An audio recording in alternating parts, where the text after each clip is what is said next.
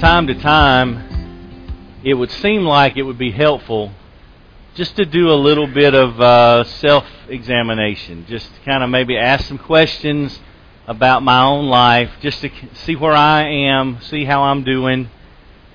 Because if you never examine yourself, if you never examine what you're doing, then you'll never really identify any changes that might need to be made. And if you never make any changes, it's like the definition of insanity, right?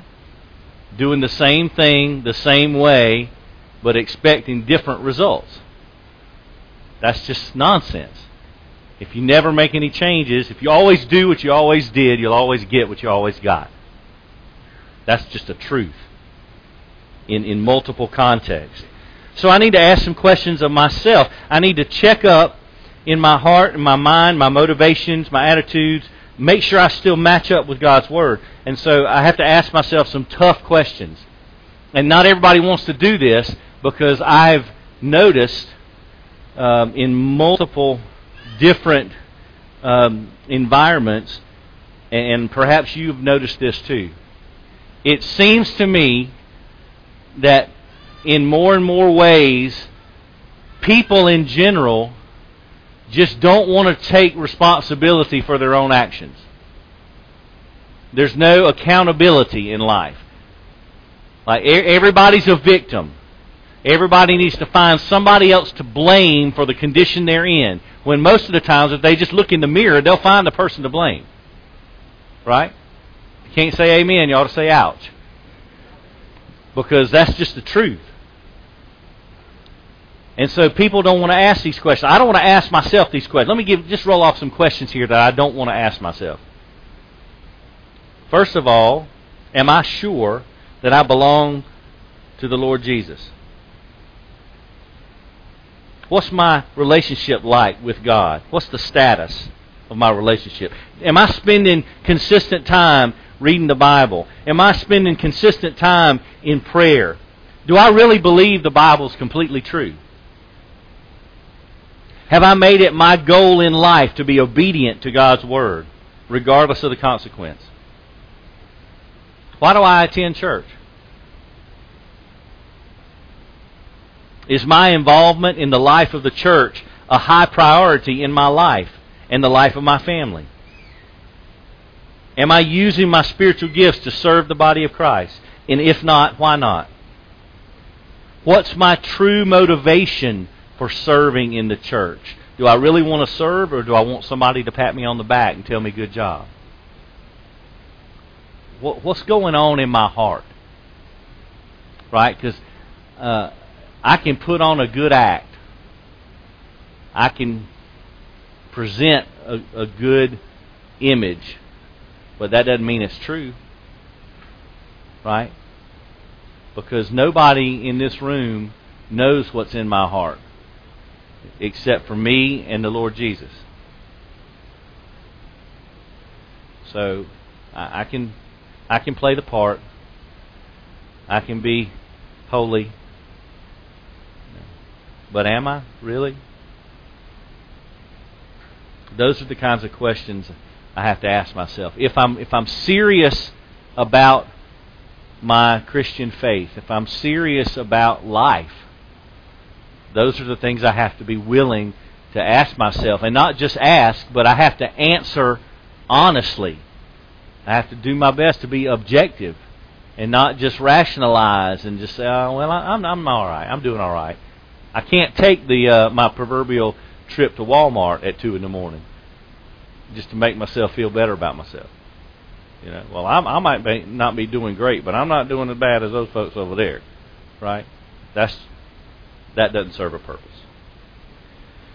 So today is kind of like I said last week. It's a it's a series within a series because we're going through the Gospel of Matthew, but today and the next two weeks are addressing three specific issues having to do with righteousness but having to do with different expressions of righteousness.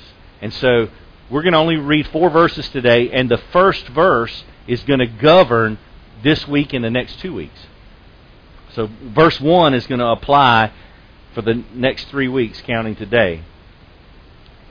So let me read these four verses. Let's see what Jesus says as he's right in the midst of the Sermon on the Mount. And he's talking about righteousness. On the heels, by the way, of last three weeks ago, I guess, when we were last in Matthew chapter 5, verse 48. You are to be perfect as your heavenly Father is perfect. Right? We need a better righteousness. Here's what Jesus says. Chapter 6, verse 1. Beware of practicing your righteousness before men to be noticed by them. Otherwise, you have no reward with your Father who's in heaven. So, when you give to the poor, do not sound a trumpet before you as the hypocrites do in the synagogues and in the streets, so that they may be honored by men. Truly I say to you, they have their reward in full. But when you give to the poor, do not let your left hand know what your right hand is doing, so that your giving will be in secret. And your Father, who sees what is done in secret, will reward you. Father, I pray today in Jesus' name that you will speak clearly to us. Help us understand.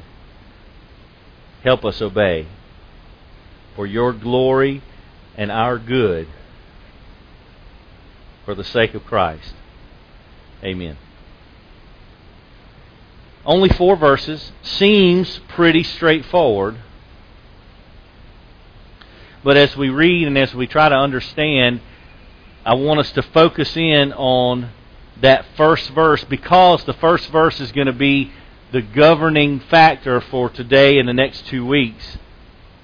Be careful. So that's really our first point. Number one, beware.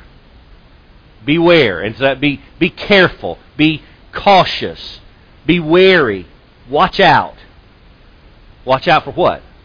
Well, the Bible says in verse 1 be careful about practicing your righteousness before men. So what you're doing is you're doing the right thing for the wrong reason. Okay? So it's not the the issue is not the action, the issue is the motivation. Right? Which which is in your heart. Right? And, and here's what I thought this this was so interesting to me because of yesterday because we had a chance to serve and he, I'll just tell you this I'm going to confess myself. I have a habit of I like people to know what's going on. Right? So here's what I thought when I was looking back over all this last night, and I'm thinking to myself, hmm, do I do I have a problem?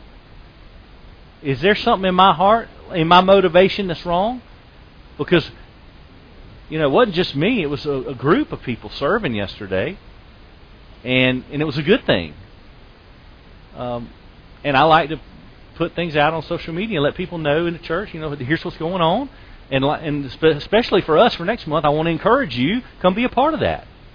Right? But I had to double check myself because I thought, hmm, why did I, why did I really put that out there? Was part of me wanting other people to know that I was there doing something?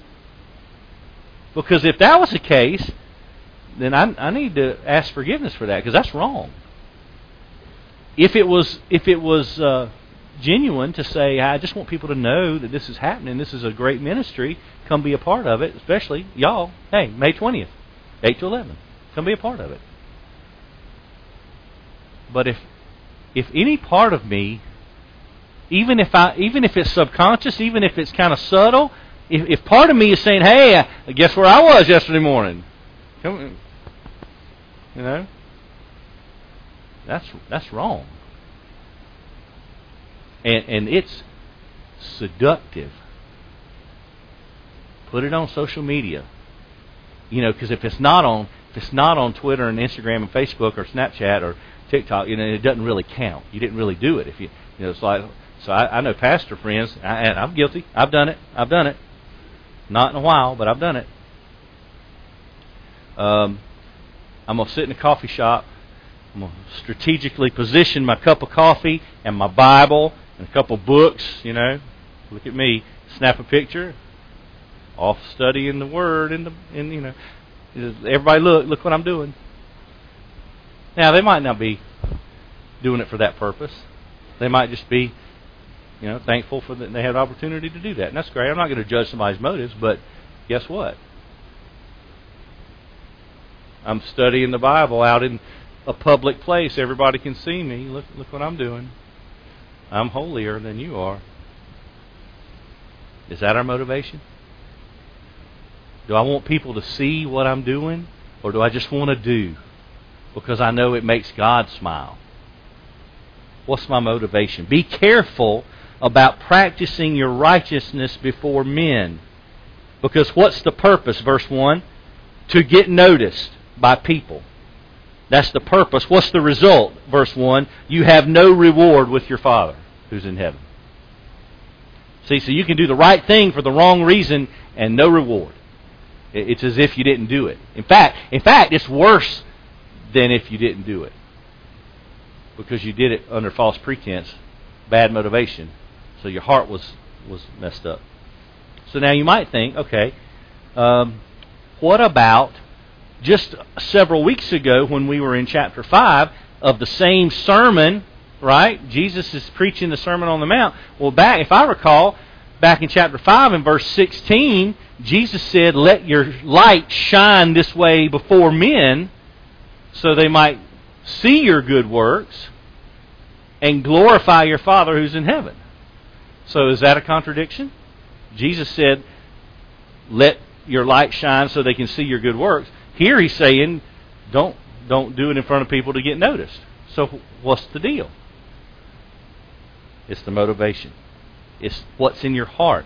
You have two distinct scenarios. Matthew 5:16 is talking about the character of a believer. Let your light shine before men. And the immediate context, right out of the Beatitudes, describing the heart of a Christian. So the character of the Beatitudes in a Christian produces good works. And what's the purpose? Glorify your Father who's in heaven. Remember, Jesus did not say, Let your light so shine before men that they might see your good works and give you a bunch of compliments and pat you on the back. That's not what it said. He said, glorify your Father who's in heaven. So the, the glory is going to God. But in Matthew 6 1, it's talking about specific religious activity. So the principle is applying specifically to today giving, next week, praying, the week after that, fasting. The immediate context is the first 18 verses here in chapter 6. It's a broader message, uh, all the way really down to verse 19, where it says, Don't store up for yourself treasure on earth but store up for yourself treasure in heaven. Verse 21, hope you know this one. Where your treasure is, there your heart will be also. Right? That's the context of this teaching. So it's not a contradiction, it's two dis- distinct scenarios, but there's one common purpose. Matthew 5:16, glorify your Father who's in heaven. Matthew 6:1, 6:4, 6:6, 6:18, your Father who sees you in secret will reward you. Why are we really doing the things we do? Is it for other people to notice? Here's what it should be. I don't care if anybody sees what I'm doing. God knows what I'm doing. If I'm if I'm out in the middle of nowhere at somebody's house and they're not even home and I'm all by myself and I'm digging ditches or building a deck or a ramp or fixing uh, light fixtures, whatever it is. If, if I'm all by myself and I'm doing something for somebody and nobody's ever going to see it but me, God sees it.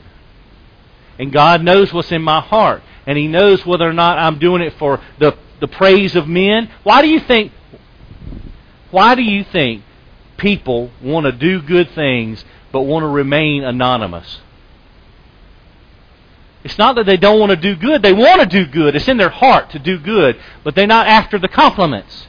Because you know what they know? If not another human being knows, God knows. God knows your heart. So when you do something kind for someone, but you intentionally remain anonymous, God is not blind to that because he knows what's in your heart. Let me read you this quote from John Stott. This is this is beautiful. He says, "It's our human cowardice which made Jesus say, "Let your light shine before men." And it's our human pride which made Jesus say, "Beware of practicing your righteousness before men." Our good works have to be public so our light shines. Our religious devotions have to be secret lest we brag about them.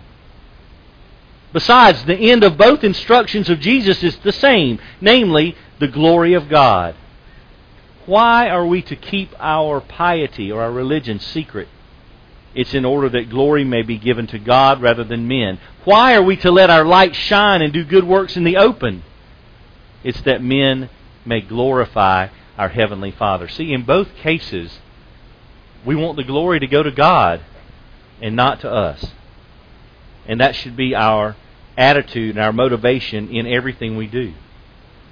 So, that first point, that first verse, beware, be careful, be cautious of your heart, cautious of your motivation. Number two, give. Give share. When, not if. Look at the text. When you give. He says it twice if you're, if you're looking, verse 2 and verse 3. When you give to the poor. But when you give to the poor. Not if you decide to give to the poor. You know what that means? This is an expectation of Christian living. Is caring, sharing, helping. It's a subtle way to show those expectations of Christian generosity. Back in Matthew chapter 5 and verse 42, if you flip back just a little bit, that when Jesus is talking about you've heard an eye for an eye, tooth for a tooth, but I say don't resist an evil person, turn the other cheek, give the extra coat, Go the extra mile. Verse 42 Give to him who asks, do not turn away from him who wants to borrow from you. It's a general attitude of caring, sharing, generosity. Now, it's not doesn't mean you just indiscriminately just give to anybody and everybody, because sometimes you get taken advantage of. Right? But with Christian wisdom, discernment, we try to meet genuine needs. Right? That's that's what we should be doing. And so that's what Jesus is teaching. When you give to the poor, don't sound a trumpet. The hypocrites in the synagogues in the streets do that, and they do that why? Don't sound a trumpet before you. In other words, don't make a big production out of it. The hypocrites do this because what's the purpose? So they can be honored by men. What's the result? They have their reward in full. What's that mean? They have no reward in heaven. That's the translation. When you when you read that in verse 2, Jesus is is not being completely uh, explicit in what he's saying, but you can you can understand the meaning pretty clearly. When he says, "Truly I say to you, they have their reward in full. In other words, whatever compliments, whatever praise you get from men and women and whomever, whatever you, whatever compliments you get, you better enjoy them because that's all there is. Nothing waiting for you in heaven for that. In fact, just the opposite. Just the opposite. When that's our motivation, look, look what he, the language he uses. This is what the hypocrites do in the synagogues, in the streets. You know, I had somebody tell me one time they didn't want to come to church because it's filled with hypocrites. You know what I told them? And there's always room for one more. Come on down. They're everywhere. Yeah. Everybody's a hypocrite. Okay? Just to clear that up, every, everybody's a at some point on some level, everybody's a hypocrite. And by the way, the church is for sinners. I don't know about you, but I don't have all my stuff together. I need Jesus. Don't sound a trumpet. Don't make a big production. Don't intentionally act like a hypocrite because those that do that in the synagogues and the streets, they want to be honored by men, so they have their reward in full. They have no reward waiting for them in heaven. Verse 3 But when you give to the poor, you see that little conjunction there? The contrast. But when you give to the poor, don't let your left hand know what your right hand's doing. Your giving will be secret. What's the purpose behind that? Don't draw attention to yourself doing something that is expected of a Christian. It's not like extra extra righteousness, right? Um, years ago, I, I want to say, um, gosh, maybe 15 years ago. I, I should have looked at the publication date to have this exactly right, but I wasn't really planning on saying this. Uh, David Platt wrote a book called Radical a number of years ago, and he was talking about how certain activities and practices in the Christian life would be seen by the rest of the world as radical behavior. And someone, uh, meaning to be um, not disagreeing, but uh, encouraging, wrote a review about his book and said, I think you got the title wrong. He called it radical. And his point was living like a true biblical Christian will be radical compared to the world. Okay, so that makes sense. But this, this person who reviewed the book said, I think the title's wrong because that's not radical Christianity, that's normal Christianity. All these things that the world would look at and think, good gracious, are you some kind of Jesus freak, this radical? That's, that's what the Bible says. That's normal. Why do, why do we think this righteous behavior, follow, actually following the Word, why would we think as Christians that that's for some reason abnormal? That's what we're supposed to do. Why are we looking for an extra special pat on the back? We're just doing what's normal, what's typically required of people who are following Jesus. And so, this purpose here Verse 3 When you give to the poor, don't let your left hand know what your right hand is doing, so your giving will be in secret. Don't draw extra attention to yourself for doing something that is just expected as normal. And what's the result? Your Father who sees what is done in secret will reward you. What's the meaning? Your full reward is in heaven. Listen, if all we are living for is a few compliments on this earth, then we are our priorities are really out of whack. Because we could go we we could live a life of obscurity. Just completely anonymous. We might not ever we might live to serve and be behind the scenes and never get a big pat on the back from anybody on this earth. But, you know what's waiting for that Christian?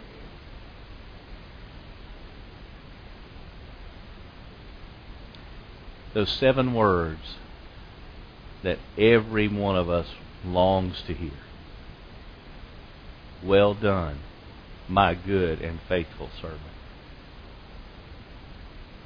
Can can anything that anybody says on this earth ever compare with that? Would you trade a life of fame and um, accolades for that? Not in a million years. I wouldn't trade anything for those words. Th- those are the words everyone should long to hear. So this principle, I, I want to just restate this to be sure for the coming two weeks. This principle in, in chapter 6, verse 1 Beware of practicing your righteousness before men to be noticed by them. Beware. Otherwise, you have no reward with your Father who is in heaven. What is our motivation? You know, in, in John chapter 12 and verse 37, there's a really interesting commentary. And you can note that if you'd like to look at it later. I'm going to tell you what happens. John chapter 12, verse 37, there's a, a people that watched Jesus perform many different signs in their presence. And the, but here's what the Bible says about this, this group. It says they were not believing in him. And as we continue on reading, we understand this was a fulfillment of a portion of Isaiah's prophecy. But the interesting part of the scripture is what happened in verses 42 and 43 of that same chapter. John 12, in 42 and 43, despite the fact that many of the people did not believe in Jesus, the Bible says, listen to this, this is, this is insane. Nevertheless, many of the rulers believed in him, but because of the Pharisees, they were not confessing him for fear that they would be put out of the synagogue. You know, you know what the Bible says? The reason why they wouldn't do that? For they love the glory of men rather than the glory of God. They were too concerned about these religious establishment people liking them, and, and they, they wanted to be part of the club. So they really were they were believing in Jesus, but they wouldn't confess him in front of men because they didn't want to be kicked out of the club. They loved the glory of men more than the glory of God. It's exactly why Jesus says in Matthew 6 1, Beware. Beware of practicing your righteousness before men to be noticed by them.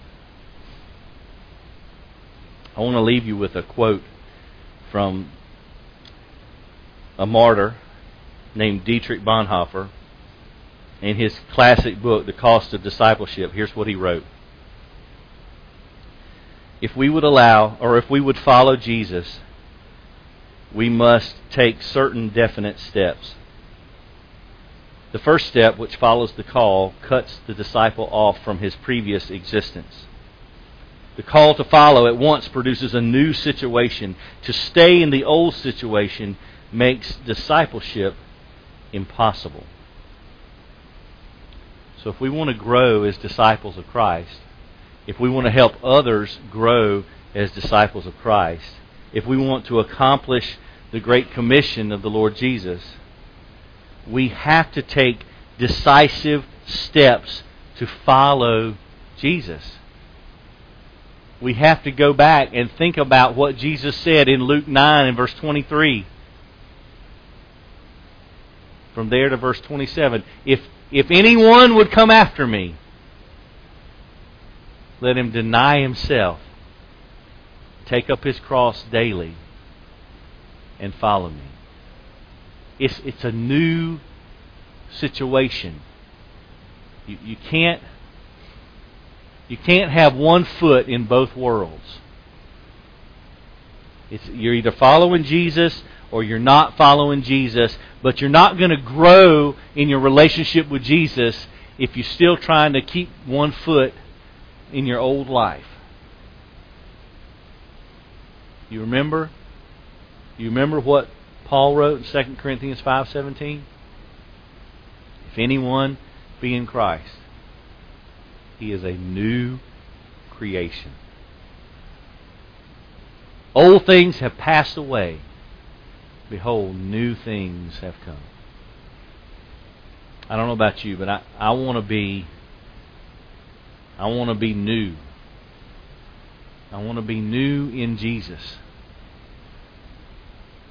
and I've got to I've got to let the old stuff go away. As hard as it may be, I got to let the old stuff go because the new stuff's so much better. So much better. Let me pray.